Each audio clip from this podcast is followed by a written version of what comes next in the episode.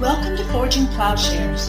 We hope you enjoy this conversation and are challenged by it. Please stay tuned at the end of the podcast for a short message about our ministry.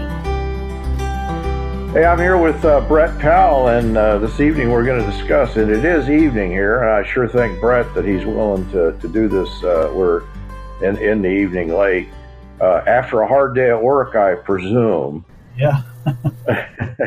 And we're going to talk a little bit about uh, uh, there is a, a, kind of large disaffected group within the church. I mean, that's obvious, and maybe it's the political atmosphere uh, that uh, Brett has been listening a lot to various podcasts, and that there is almost a community forming uh, among those who have uh, kind of left a traditional uh, evangelical Christianity or Orthodox Christianity, and that uh, and it's quite understandable in the political atmosphere and various things. And so we're going to talk about that a little bit and and about uh, some of Brett's observations in regard to this. So Brett, uh, give it set the scene a little bit as to what you see happening. Well, thanks for this discussion, Paul. First of all, it's a pleasure.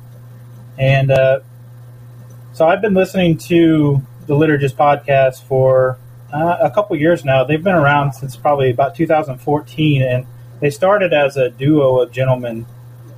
Uh, Mike McHargue, who's called Science Mike, and Michael Gungor, who was a, a former evangelical worship leader.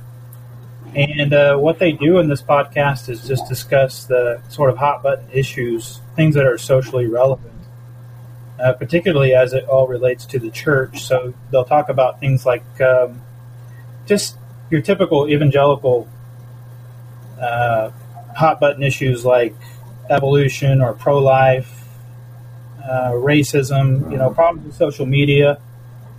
And uh, in particular, the podcast we're going to talk about tonight, one of them was uh, concerning gender and they, they like to tackle these different topics just by letting guests tell their story. So it's a neat podcast because you have people in certain situations facing certain social problems that that get you get to put not really a face to the to the problem, but at least a voice to the problem. So you know, for that end of it, it's it's pretty neat. And basically, what they do is um, they sort of just deconstruct their worldview. Um, that's the angle of the entire podcast. Deconstruct uh, the worldview of, of whom?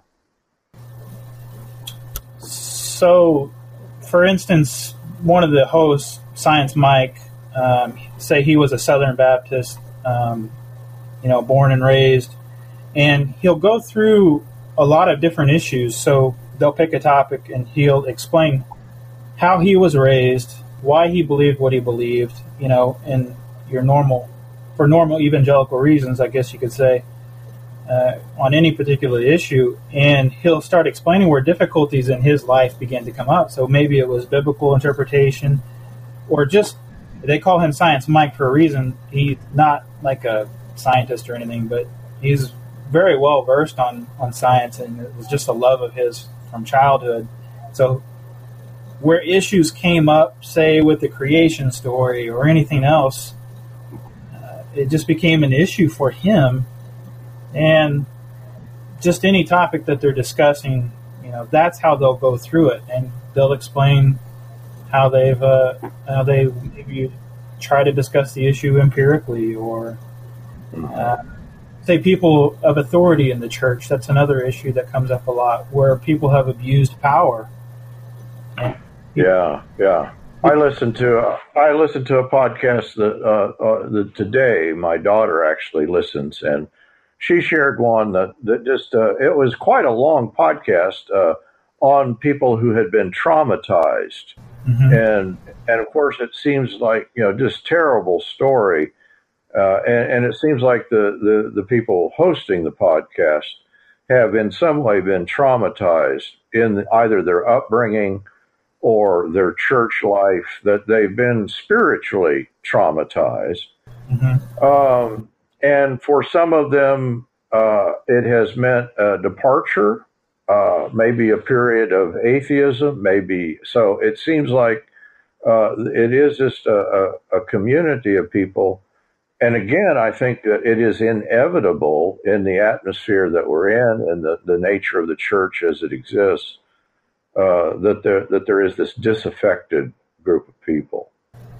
Yeah, and that's something that's really neat about podcasts is that it it's it's opened up a space, and, and I'm talking politics or anything. It's opened up a space where people can sort of circumvent the established ways. So, you know, like politically, you don't have to watch six minutes of three people yelling at each other.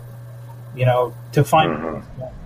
you can actually you can actually turn a podcast on it and listen to a particular to- a particular topic for an hour, two hours, three hours. Some of these podcasts, and so with the liturgists, you know, that's what this has given them a chance to do with um, with some, and they what they what they have called their group or uh, they've sort of dubbed themselves the Church in Exile. So.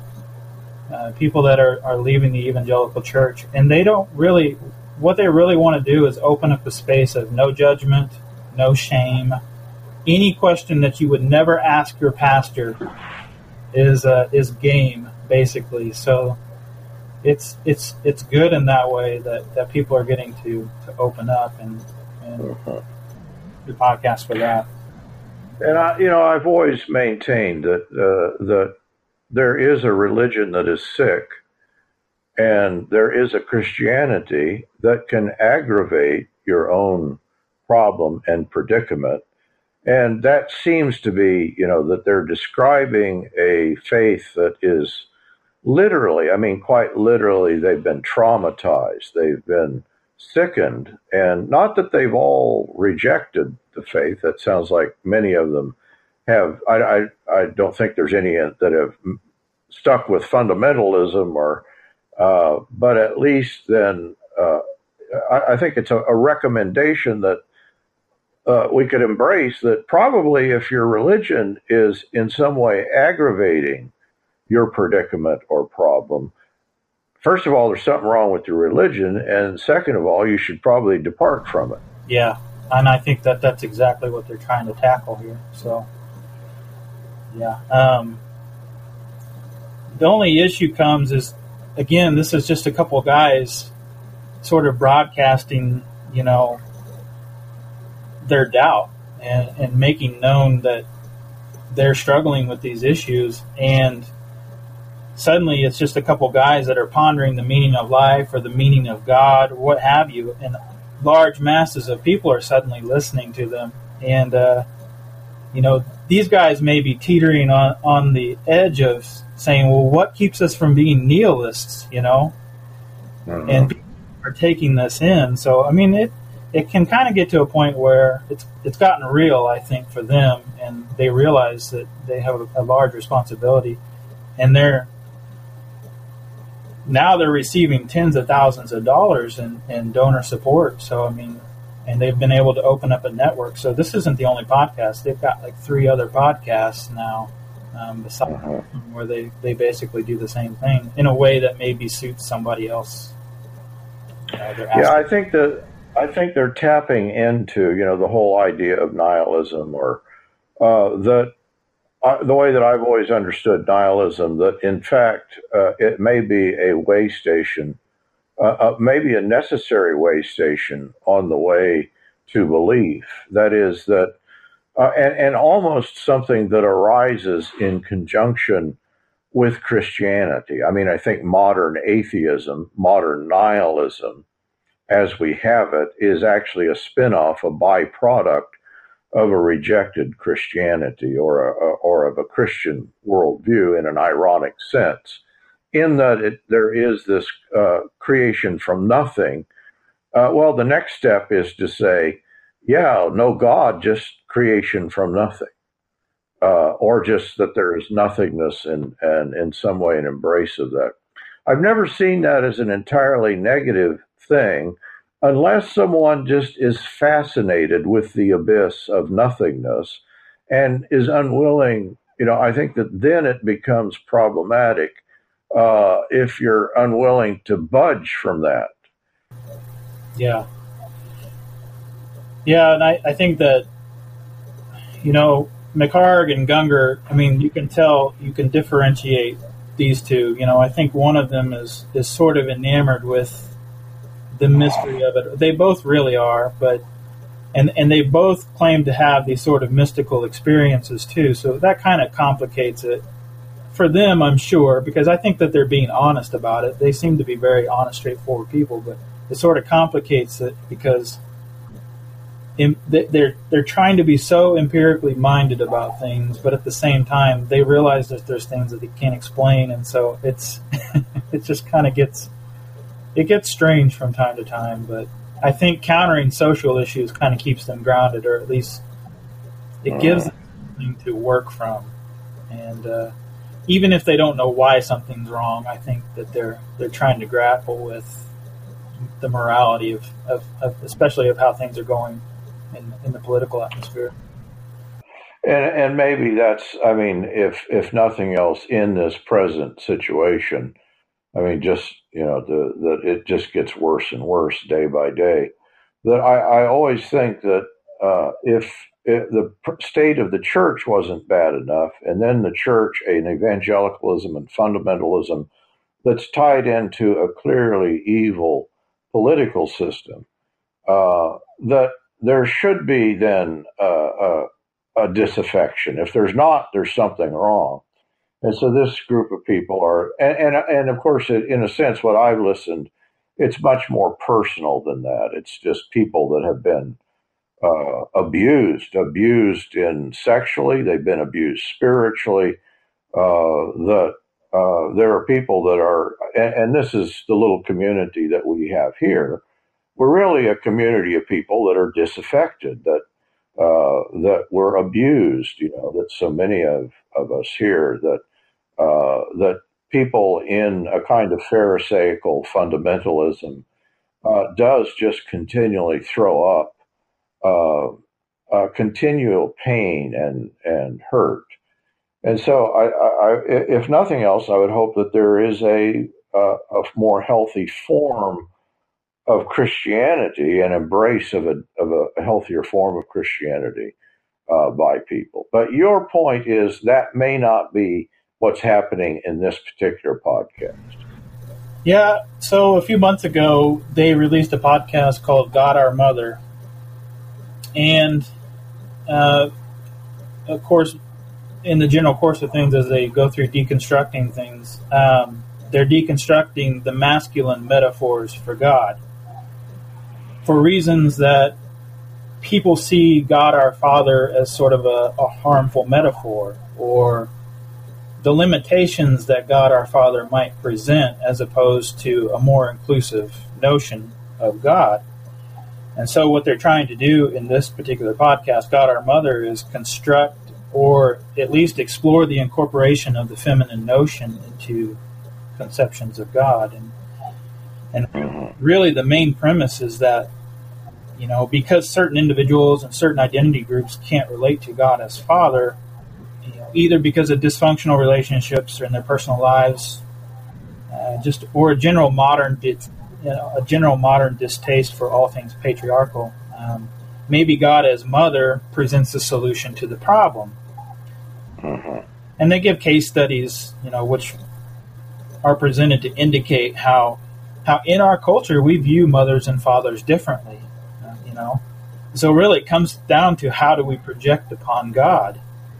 Uh, if the fatherly notion is sort of a, a, a more cruel notion than in our culture in our society than say the more motherly notion, then then they're all for that because they really just see it as a path to a, a healthy a healthiness of body and mind. So, and of course, I would uh, you know uh, I would imagine that they tap in even in Scripture that there is an image of the feminine, that there is God gathering her chicks. You know, and, uh, the the mother image is there, and so I don't think that that one would deny that there is this obviously male female is is an anthropocentric kind of understanding Uh, but your point, I think, where you're wanting to go with this, is not simply that there may be an inherent problem with the feminine, or but but your thought is that this historically uh, has created problems in the form of Gnosticism. Yeah. So the interesting thing about the podcast is that it really isn't a biblical discussion. You know, saying, "Hey, we've had these." You know, this is a part of the long ancient Hebrew tradition say, or it's even in the New Testament, you know, where even Jesus is called Sophia, which is a feminine uh, word for wisdom. You know, that's not really the route that they take. So they kind of take the route of building. Uh, I find it to be just a, a particular narrative, and, and, it, and it raised some uh, it raised some alarms for me as somebody who had read Irenaeus, Saint Irenaeus, the the second century defender of Christianity, uh, who wrote the who wrote against heresies, and uh, most of that work is is uh, dedicated to second century Gnosticism. And so, uh, Irenaeus, being the bishop, uh, he was called bishop later, I think, but at least a cleric of some sort in uh, in Gaul in second century.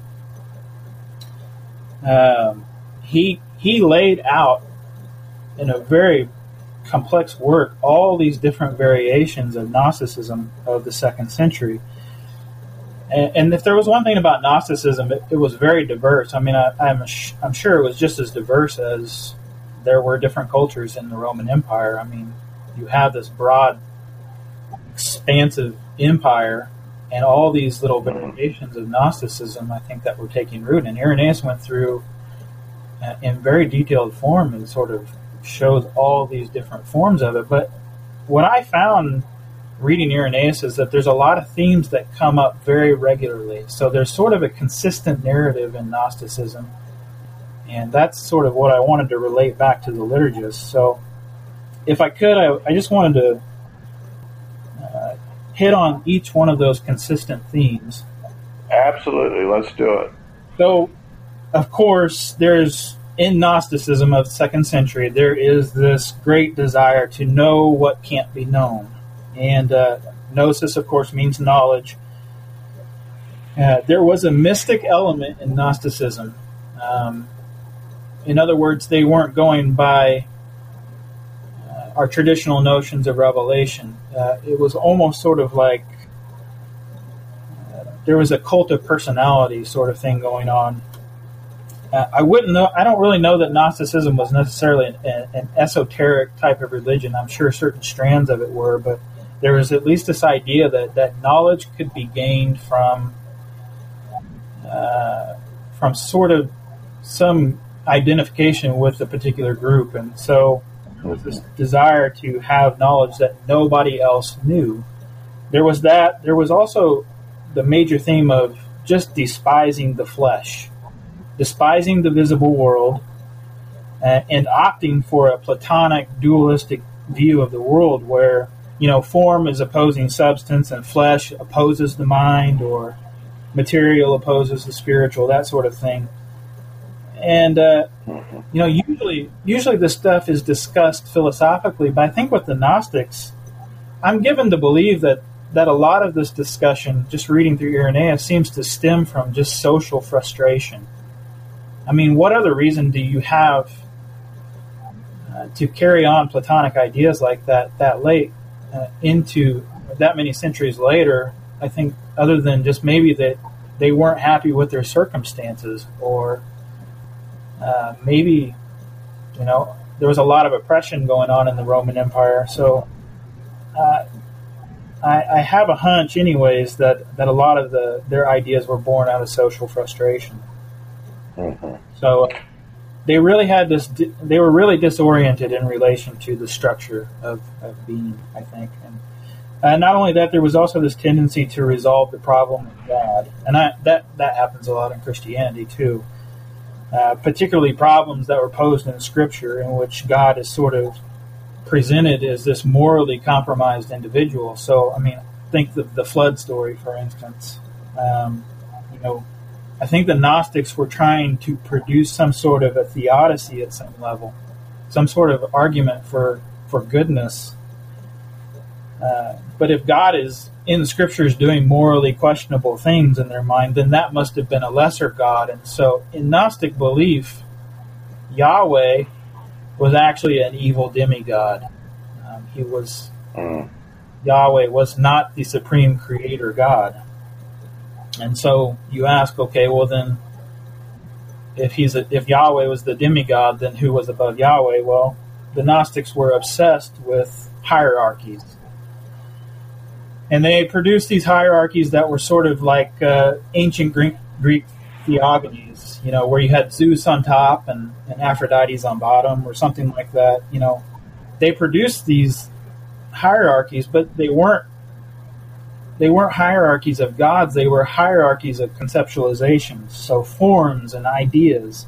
So you had like mind and truth and word and life and church and mankind, all of these different conceptualizations all together uh, were established in this hierarchy, and that was their ultimate description of God. So, and these ideas were called eons. Uh-huh. These eons were arranged uh, in pair bonded groups. So, in, in Greek language, of course, you've got masculine and feminine, and that kind of neatly helped to uh, to pair bond each one of these eons. So, you know, you had this conceptualization of word, which was masculine, pair bonded with the conceptualization of life, which was Zoe, which was feminine. Okay, so out of all of that, really, I just would just say that they really had this strange obsession with uh, with hierarchy, and what you really end up mm-hmm. getting in, in your conceptualization of God is uh, is God androgynous? Is God masculine? Is God feminine? Well, they kind of just like to throw it all together uh, in, in, all of these different ideas. And uh, so rather than God being explained by their process of gnosis, what you find is God just being complexified and just made, being made more ambiguous, even more difficult to understand. So, um, just a couple more things. So, go ahead. And let's pause there. So that with, I mean, clearly, you know, in the, the by the time you have a full blown Gnosticism, uh, it's not as if the, the, the New Testament is not addressing a kind of proto Gnosticism that yeah. uh, that even by you know the writing of perhaps the gospel, the epistles of John, that he's encountering and uh, a, kind of dualism that that uh, we recognize as what you're describing as a full blown, you know, second century Gnosticism. But it must have. And my, my thought with Gnosticism is that I, I, you know, whether it was what was the state of the of, of Gnosticism in the first century, well, I don't know, but it seems to me that Gnosticism is the prototypical failure of, in other words, what Christianity is always doing. What is always being com- combat, combated is a, not, an, a Gnostic orientation of flesh, spirit, you know, heaven, earth, uh, that some sort of binary or duality that is a kind of stepping, you know, a step ladder of ascending, and that's what you're describing. I think that's not just a particular religious uh, understanding. I think in some way that describes human religion, that it is characteristically a, a dualism and it is uh, in, inevitably, uh, you know, a, a, kind of hierarchical, uh, not gnosis or, you know, an, a secret knowledge that only the elite are inducted into, and that uh, in turn, very often it is connected to a mysticism. And, and I think this is what you get, unfortunately, in a lot of discussion, and I, I uh, of mysticism, is there is just a presumption that all mysticisms are the same. Uh, and, and I just think that's a profound mistake that, well, we might talk about God as a, as a mystery, but uh, the the mystery and the you know there's a whole idea here that in some way we're all having the encounter uh, with the same you know, phenomena or that, in some way it's a sui generis shared uh, uh, experience. I just think that's not true. I just that's not my understanding of what human beings are, or or of the way that religion functions. So I think there's in in a Gnostic understanding, I think it's easy to get a, a large, you know, a, a shared understanding because it is sort of the natural fallback position of a lot of human, just the way human thought functions and human religion is reflected in that. Yeah, it's sort of like a religious fallback, or the fallback for religious psychology. Whenever it's just, I would just say disoriented with maybe, maybe on one level, you could give it the benefit of the doubt and say it's disoriented with um, the problems of life, but then on another level, it could be just a disorientation with, with power and and uh, so definitely I, I, see how it can take different forms and just sort of be a fallback for mm-hmm. bad mm-hmm. um, so you took it yeah you took us through two of your things. Now go, go ahead take us through the other characteristics. The other ones just very briefly um, because they're pretty specific they, they should be mentioned um, when, before we begin discussing the podcast. Uh, the role of Sophia, wisdom, in second century Gnostic myth was that wisdom was this sort of Sophia was this sort of strange protagonist, like a tragic hero. Okay, so Sophia was an eon. She was part of the conceptualization of God, but but somehow or through some means, and it, it all varies throughout the different myths, but somehow she ends up in this sort of disorientation with the rest of the the, uh, the fullness, the full conception of God.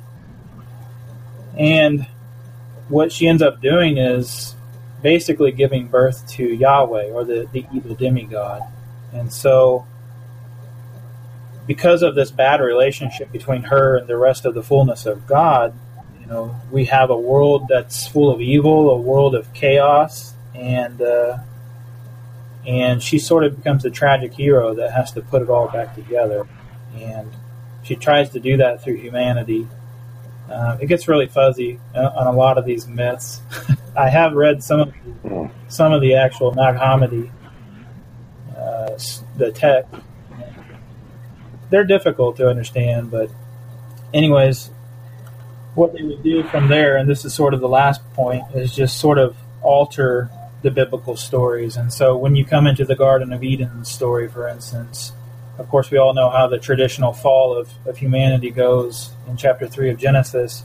And they would take a story like that and they would alter it so that wisdom was, for instance, the snake in the garden. And again, wisdom, Sophia, is the protagonist here. So the snake is suddenly the good guy in the story, uh, for instance. So and they, they would alter the they altered the flood stories. And interestingly enough, you know, several years ago, there was this big debate about why shouldn't we be accepting other, you know, these Gnostic gospels and so on and so forth into the, the Christian canon.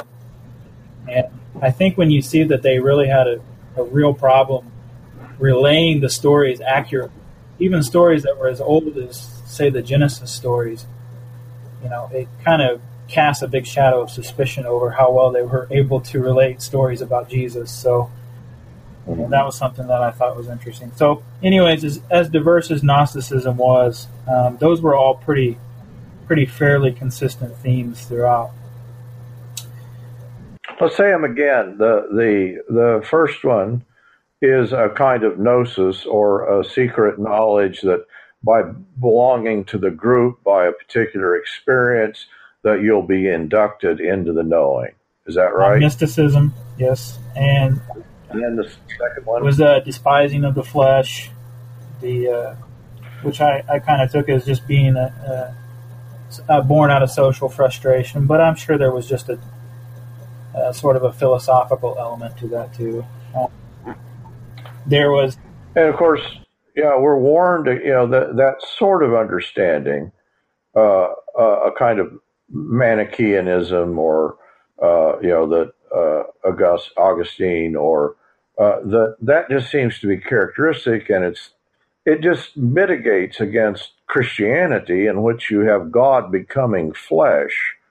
I mean, that was that was already, uh, I, I, suppose, uh, uh, uh a kind of you know insult to. I mean, that's the problem with you know the the Gospel of John. It's is he echoing Greek thought?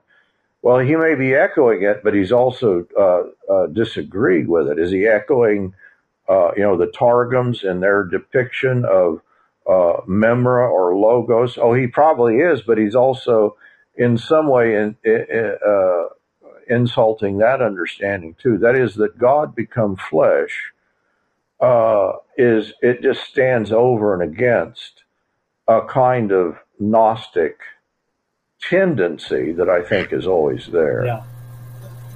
Yeah, that, that that was the real difficulty, and you know, of course, in our podcast that we'll be talking about in just a second,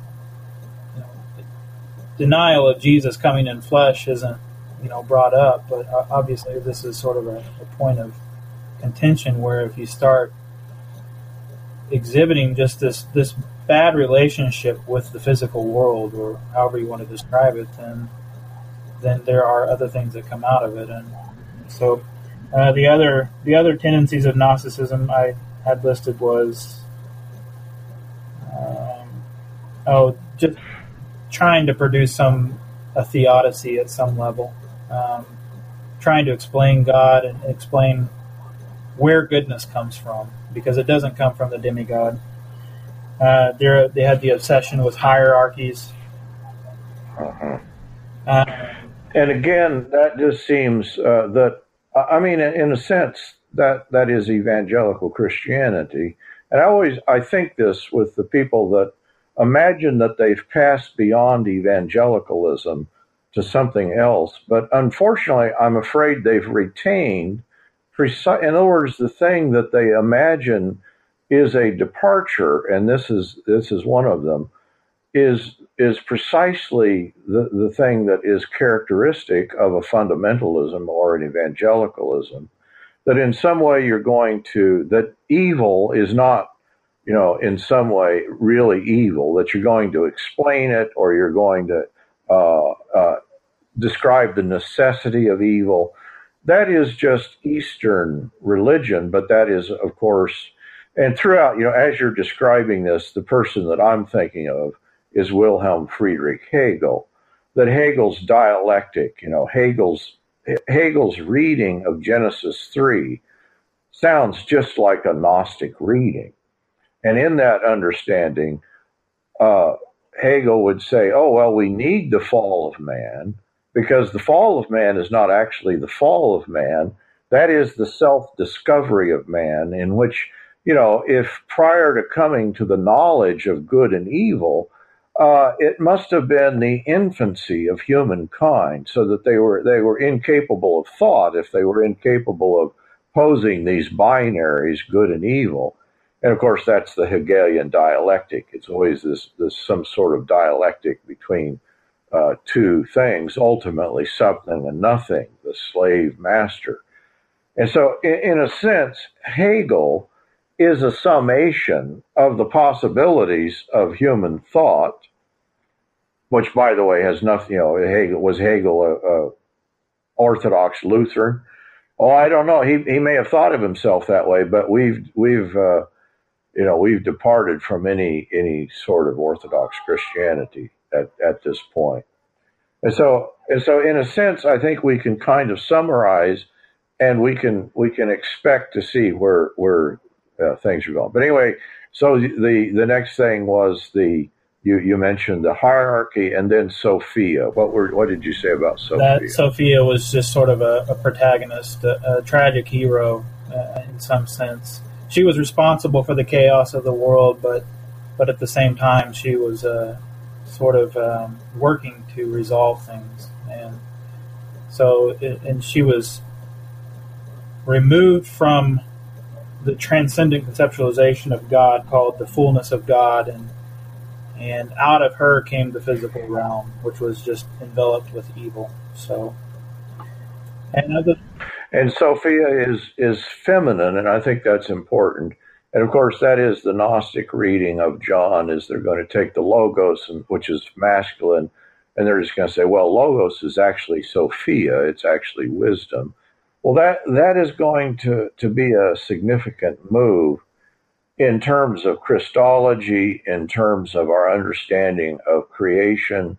Uh, in a sense, it may seem like a harmless move, but I assume that's where you're taking us. Is that this seemingly innocent that we might agree that you know that obviously there is a feminine side to God, but historically, then what you're describing for us is that this can be uh, highly problematic. Yeah. So coming back to the podcast, so where I had noticed several of these Gnostic themes, I think just inadvertently and unintentionally sort of resurrecting, and they were very it's just so strange because I don't think that they're educated in second century church history or anything like that, uh, at least not to any degree that I've ever seen or, or uh, I've heard. And these just very specific themes came back up again. And so uh, in the podcast, just from the very beginning, the shadow of the just the inability to know God looms know, very, very large, which is why they're breaking down the patriarchal masculine notion of God our Father. So, you know, how do we really know anything about God? You know, let alone why should we abide by this cultural construct in which God is a man, especially when uh, we're in a culture where patriarchy has done so much damage and, and caused, you know, inflicted uh, a pain upon on so many people. So, if we don't know anything about God, at the very least, we should at least start changing up our metaphor. So, you know, instead of coming at it from the biblical, you know, well, we've always spoken about God in, in feminine ways, they come at it from the angle of, well, we don't know anything about God, so let's just fix it. it's like they're starting from scratch. They're saying, well, uh, let's, here's what we know uh, and and so there is a kind of departure from the notion that in Christ there is a final and full revelation of God, but there is a presumption that, in other words, that that they seem to be throwing out the baby with the bathwater. That they've uh, they're unhappy with a traditional evangelicalism, and so their turn then, as you're describing it, is to well let's let's see if we can just kind of feel our way in the dark. Yeah, and revelation and tradition sort of become like bad words. You know, that's not really where they want to go with with any issues. So. Um, they go on to explain how deeply patriarchy is embedded in religious traditions. And, and the way they do that, and this was again very strange, is by talking about how the original creation story, or more specifically Genesis 3, was actually written as a, written with a bent against feminism, so that everybody knew that the snake in the garden represented feminism. So traditional Christianity has always known that the snake in the garden was was femininity, and they made femininity into a bad guy uh, or into a, uh, an antagonist, I should say. So in traditional Christianity, which just always been the, that just doesn't seem. Yeah, I've never, I've never. I mean, to imagine to posit that that's some shared understanding seems implausible. Well, that's just it. It was one of the hosts that brought it up, and the other host had never even heard of it. So it kind of, it just, it, it's very yeah. thing to say, and, and, it was not something that I had ever heard except uh, you know, in the Gnostic idea. And in the Gnostic idea, I think, again, Sophia is sort of a protagonist, and but they were saying that traditional Christianity has always held the same belief about the snake, the serpent in the garden, but that in our case, or in traditional Christianity's instance, that serpent was an antagonist. So, so it goes on. So you have this problem with gnosis. Now you have a problem with the traditions have always been corrupted. They've always had this bend against femininity, and uh, you have this disproportionate relationship with the feminine Sophia. And uh, then there's this exploration of the problems of, of transcendence and masculinity, which is exhibited in patriarchy. And so the only solution to the problems of patriarchy is going to be this sort of hands in the dirt, substantial, uh, immanent brand of femininity. And as the podcast goes on, they actually go through this whole process of uh, the liturgists are also musicians, so that, and they produce some really nice music throughout the podcast, and they always do. They, they do a top notch job with other podcasts, and but they go through the, the these traditional Christian hymns where um, where we're singing about the Father and the Son and the Holy Spirit, and they begin gender swapping these songs, which isn't really a big deal. It just sort of it to me in my mind it sort of related back to the Gnostic hierarchies where they were where they were doing a lot of gender swapping in the descriptions of God. Um, in one one particular instance, I'll just say this: in the Gnostic hierarchy, at the top of the Gnostic hierarchy was this androgynous, what they called the Virgin Spirit. Okay, that was at the top of the hierarchy, and so, in order for us to know anything about the Virgin Spirit, there had to be some sort of emanation and so the whole hierarchy is built on this process of emanations. So you have masculinity and femininity pair bonded, and with each feminine, with each feminine emanation, God becomes just a little bit more knowable. So masculinity is at the top, and it becomes for them a term of transcendence, and femininity uh, brings that transcendence down to through a process of immanence and, and emanation so that we can know more about God. And so I feel like in this instance, masculinity and femininity, even though we may often think of them in those terms of transcendence and immanence, and I think I think you will find that in Scripture. I think that the podcast or for the hosts here, and for the Gnostics too, I think these things just become like empty categories that are that need to have meaning inserted into them, and so I know often you talk about taking something that's an empty concept and reifying it, and I think that that's what happens here with femininity and masculinity. Mm-hmm. Yeah, that's the, the the move is is it, it's kind of odd the way that, that gender will always work its way in into this, and of course, what you're losing inevitably is uh, gender as it. In other words, that to talk about Sophia or to in some way uh, reify one of these, you know, reify feminism and say, oh, God is feminine, he's not masculine. Well, actually, what you're doing is you're taking gender and making it something other than a created category. Uh, that that's the case with all of these dualisms or these binaries. That once you have creation, creation ex nihilo, well, all of these things take their proper place so that it's in the beginning was you know, uh, male and female, and that it's only as a plurality of persons, uh, as gendered, you know, that God's image is born. That is, it's through the two. It's not through, we often read that as if it's singular. And so, what you're going to inevitably get, either in patriarchy or in uh, a kind of privileging of the feminine, is uh, a, a, turn, you know, a kind of cosmos that in the way in which John uses the term. When John says cosmos, he means a, a closed system. And I think that's what you have with a, a feminine Gnostic understanding. They're wanting to describe all of reality in terms of what, as Christians, we would imagine is simply a created reality. So it's kind of ironic that they're wanting to, you know, kind of climb the stairway to heaven uh, in and through uh, terms that are themselves inadequate uh, to to get us beyond a, a, a immanence. And of course, that that's the so that you, uh, in a good materialist sense, you know, a, a straightforward atheistic Marxist materialist, it's not just God that you lose But in a sense, it's the world that you lose too, because there is this despising of the flesh. There is this, you know, refusal of the world. So I, I think that that's. Go ahead. No, you go ahead.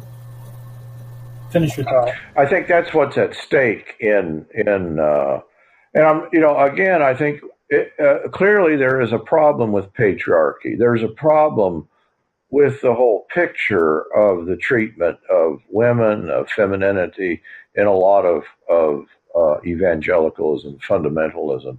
As I understand that, and I understand there has been abuse, but ironically, I think that this becomes even. Uh, uh, in other words, it's the typical thing. You you upset the binary, or you upset the dualism. Uh, you know, instead of the uh, uh, you know, the master slave relationship is not solved by making the slave the master. It's just a perpetuation of the problem. Yeah. And, and it's interesting you brought up John, um, because in the podcast, there's this twice, as a matter of fact, there's this really, really strong repudiation um, of the Gospel of John, because the Gospel of John uses the God our Father so much, and you know that's why that the blog you, you put out the other day was so illuminating for how much femininity plays into the Gospel of John, and so that you can see femininity having this soteriological role um, every bit or more as much as masculinity does, you know. And put aside the God the Father thing for a moment and look at the rest of the gospel, and I, I, I thought that you did a great job illuminating that. Yeah, that that uh, uh, the the picture there, if uh, people that have not read it, is that what you have in John is a privileging of the feminine throughout. You know that the opening scene at Cana of Galilee is with Mary, the mother of Jesus, and the language that Jesus uses there is woman. You know, Eve uh, is this. It's the same word in in in Hebrew. Um, and then at the end of the gospel, the same, you know, a, a very similar scene with his mother once again, very similar language. They're going to talk about the hour, or, you know, the hour throughout the gospel has been the approaching cross, the passion. And so that if you read the scenes, the various scenes in John, through that lens, through a kind of understanding, well, what is happening at Cana of Galilee is a proto- proleptic wedding feast of the Lamb. That's the way that you know uh, exegetes have often seen that, or theologians have seen it.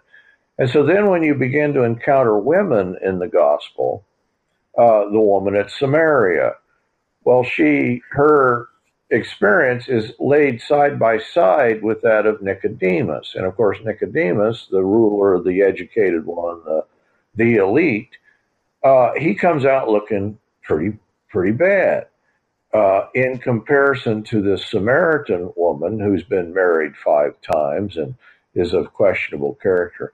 That occurrence, which you is duplicated in the scene with Mary in her foot washing and the washing of the disciples' feet, it's duplicated in Martha's good confession uh, it's duplicated, I think. In other words, there's this the privileging of the women get it right. The women are the ones who, in some way, escape what Paul might be thinking of as a masculine understanding of the law. In other words, I can, there is this role. You know, Paul is going to use masculine, feminine, uh, but not in the not in a Gnostic sense but he's going to there. there the male and female. You know, in Romans seven one to six, he's describing being joined to Christ, and that in some way the feminine, the role of the feminine,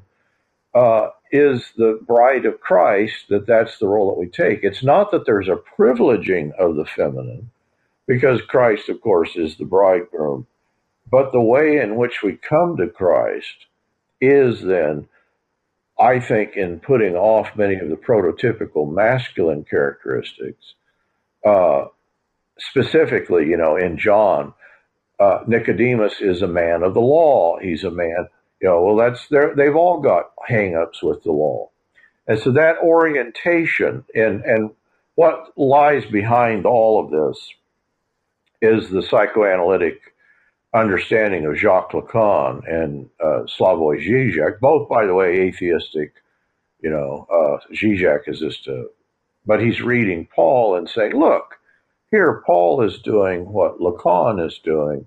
There is, in fact, a privileging of the feminine, not a reifying of the feminine, not a doing away with the masculine, but an understanding of how it is that we, uh, you know, that that uh, this is provides us access uh, to God in a sense. So I think that's a very different thing than to picture God as mother, at least in the way that a Gnostic would.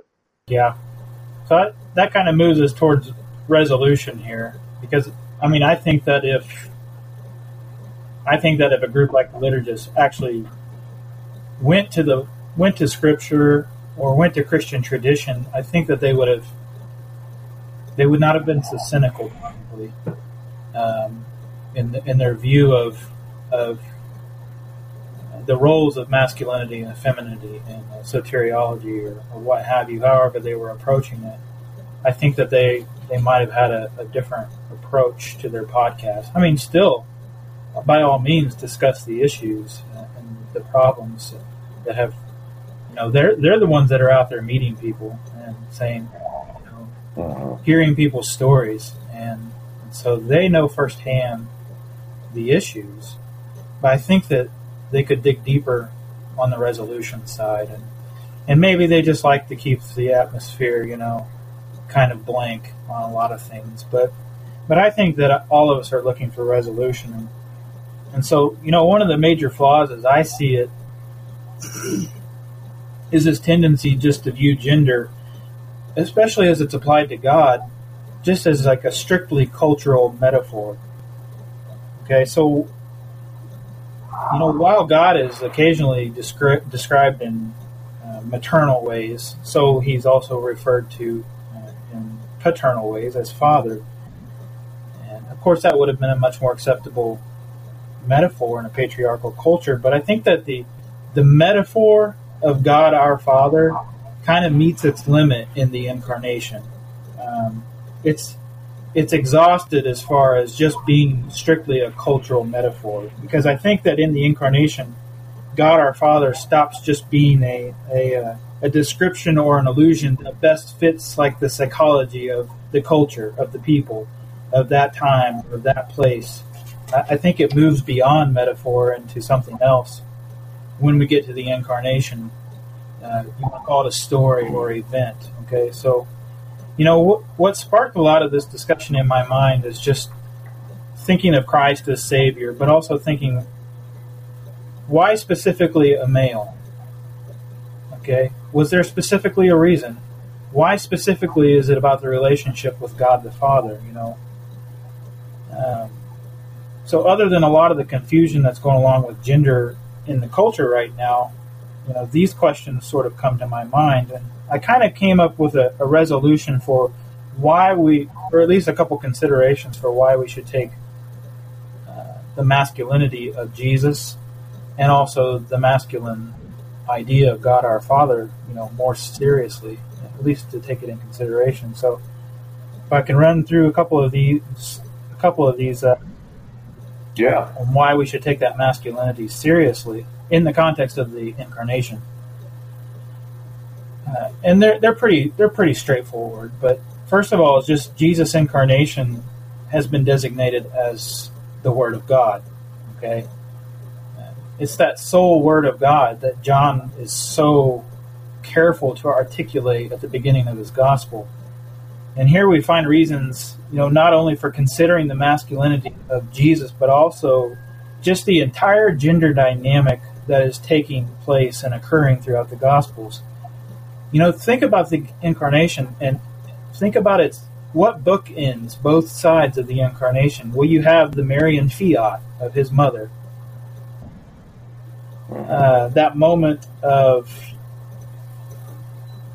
that moment of receptivity that moment of uh, willingness to respond to God's call, bookending it, bookending the incarnation at the beginning, and then at the end of the incarnation, you have the ascension to the Father. So it's kind of interesting that femininity and masculinity sort of bookend both sides of the incarnation.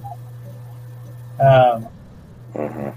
So you know those are paternal roles, mother and father, but they're not divested of genderedness. So for this whole story or this whole event that we call the incarnation, having mother and father at the beginning of the end, uh, and that's what we call the Word of God. So uh, from the descent of God into the created order to the ascent of human flesh uh, into the divine order, if you want to call it that. That's what we affirm as as our precedent, our model. For those of us who are on this side of history, we, we look back at the incarnation as our precedent, I guess.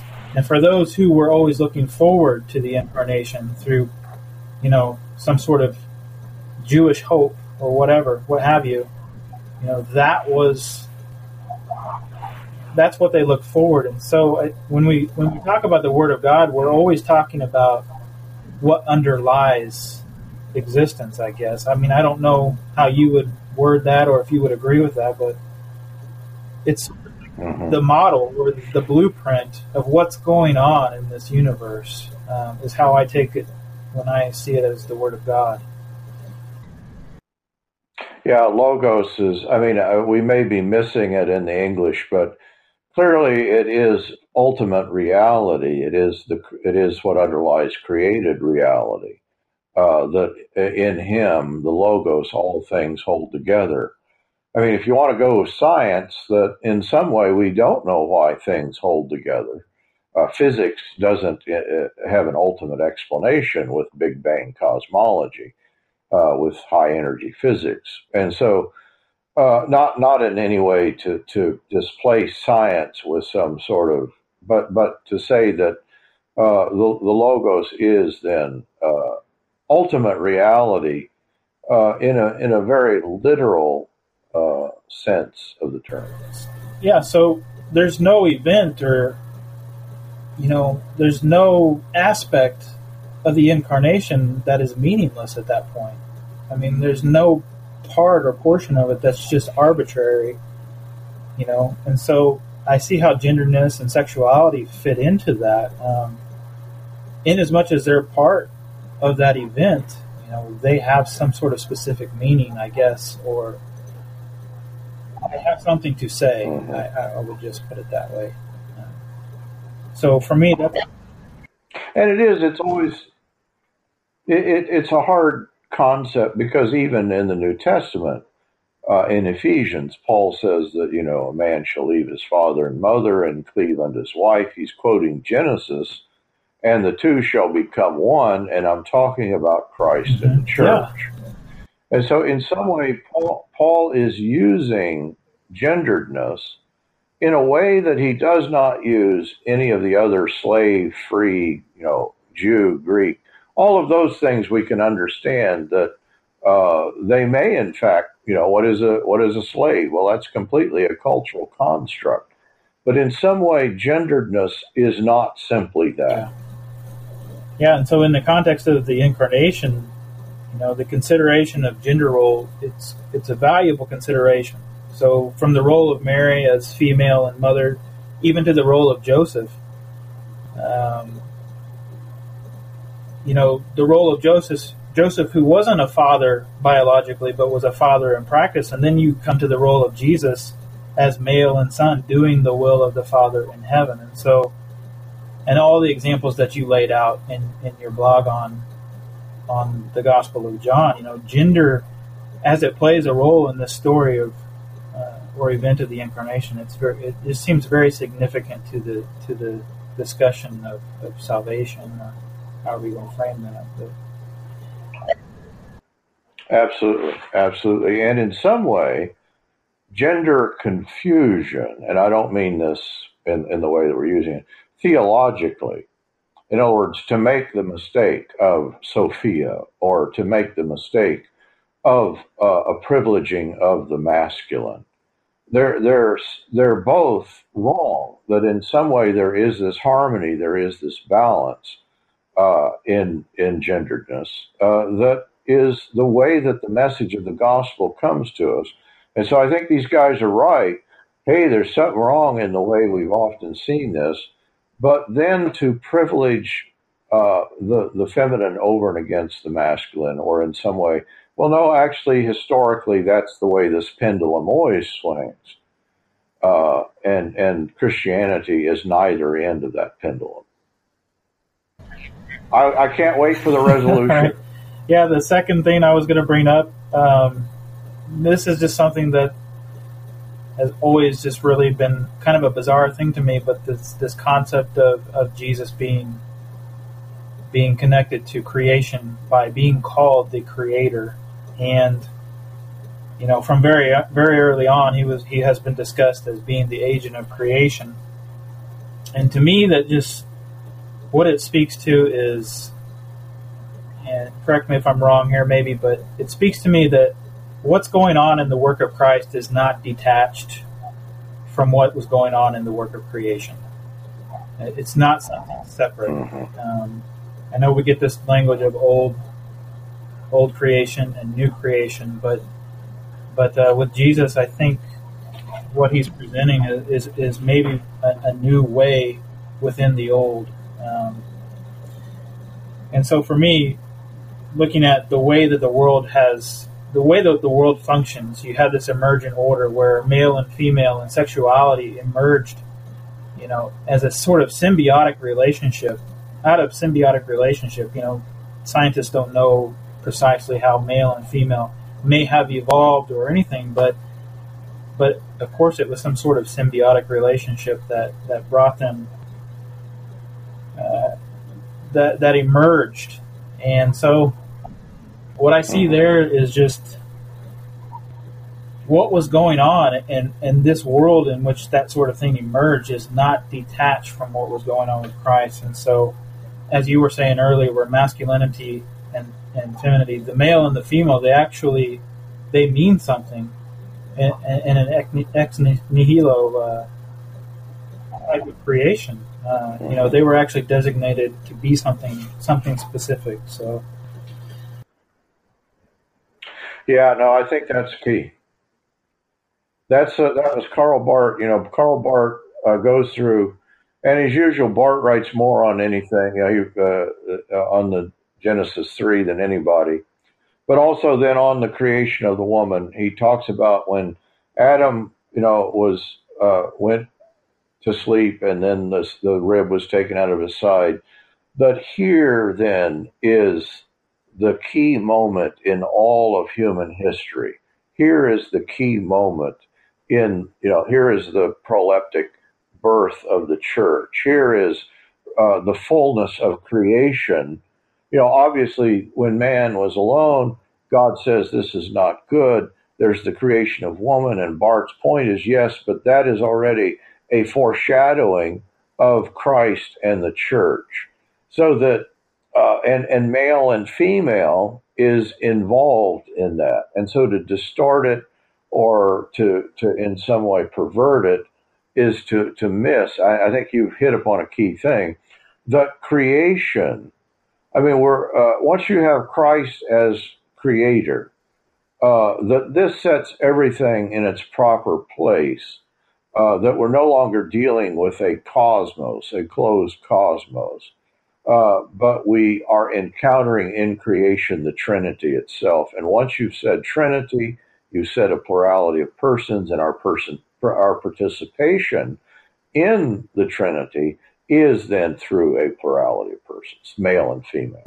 Yeah, and I and I just think that we need to kind of caution or be hesitant um, as far as just giving ourselves license to put aside gender roles, especially as they're described as occurring in the in the Gospels, because looking at the full scope of the incarnation, you know, there's no single act, there's no single moment that trumps another moment soteriologically speaking, and so it's just one grand unfolding of the Word of God, and both masculinity and femininity share in that unfolding.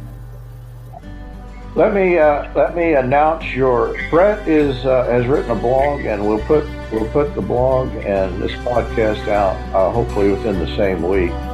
But uh, Brett, it's been a real joy talking to you. Pleasure's Sure been mine, Paul. I appreciate it. Forging Plowshares is a community dedicated to cultivating the peaceful kingdom by providing in-depth, transformative biblical and theological education and discipleship. If you have been moved by this podcast, please remember to share on social media. If you would like to know more about Forging Plowshares, would like to contact us with questions, want to ask about how you can get involved, or for more information about how you can support this ministry, please go to our website at forgingplowshares.com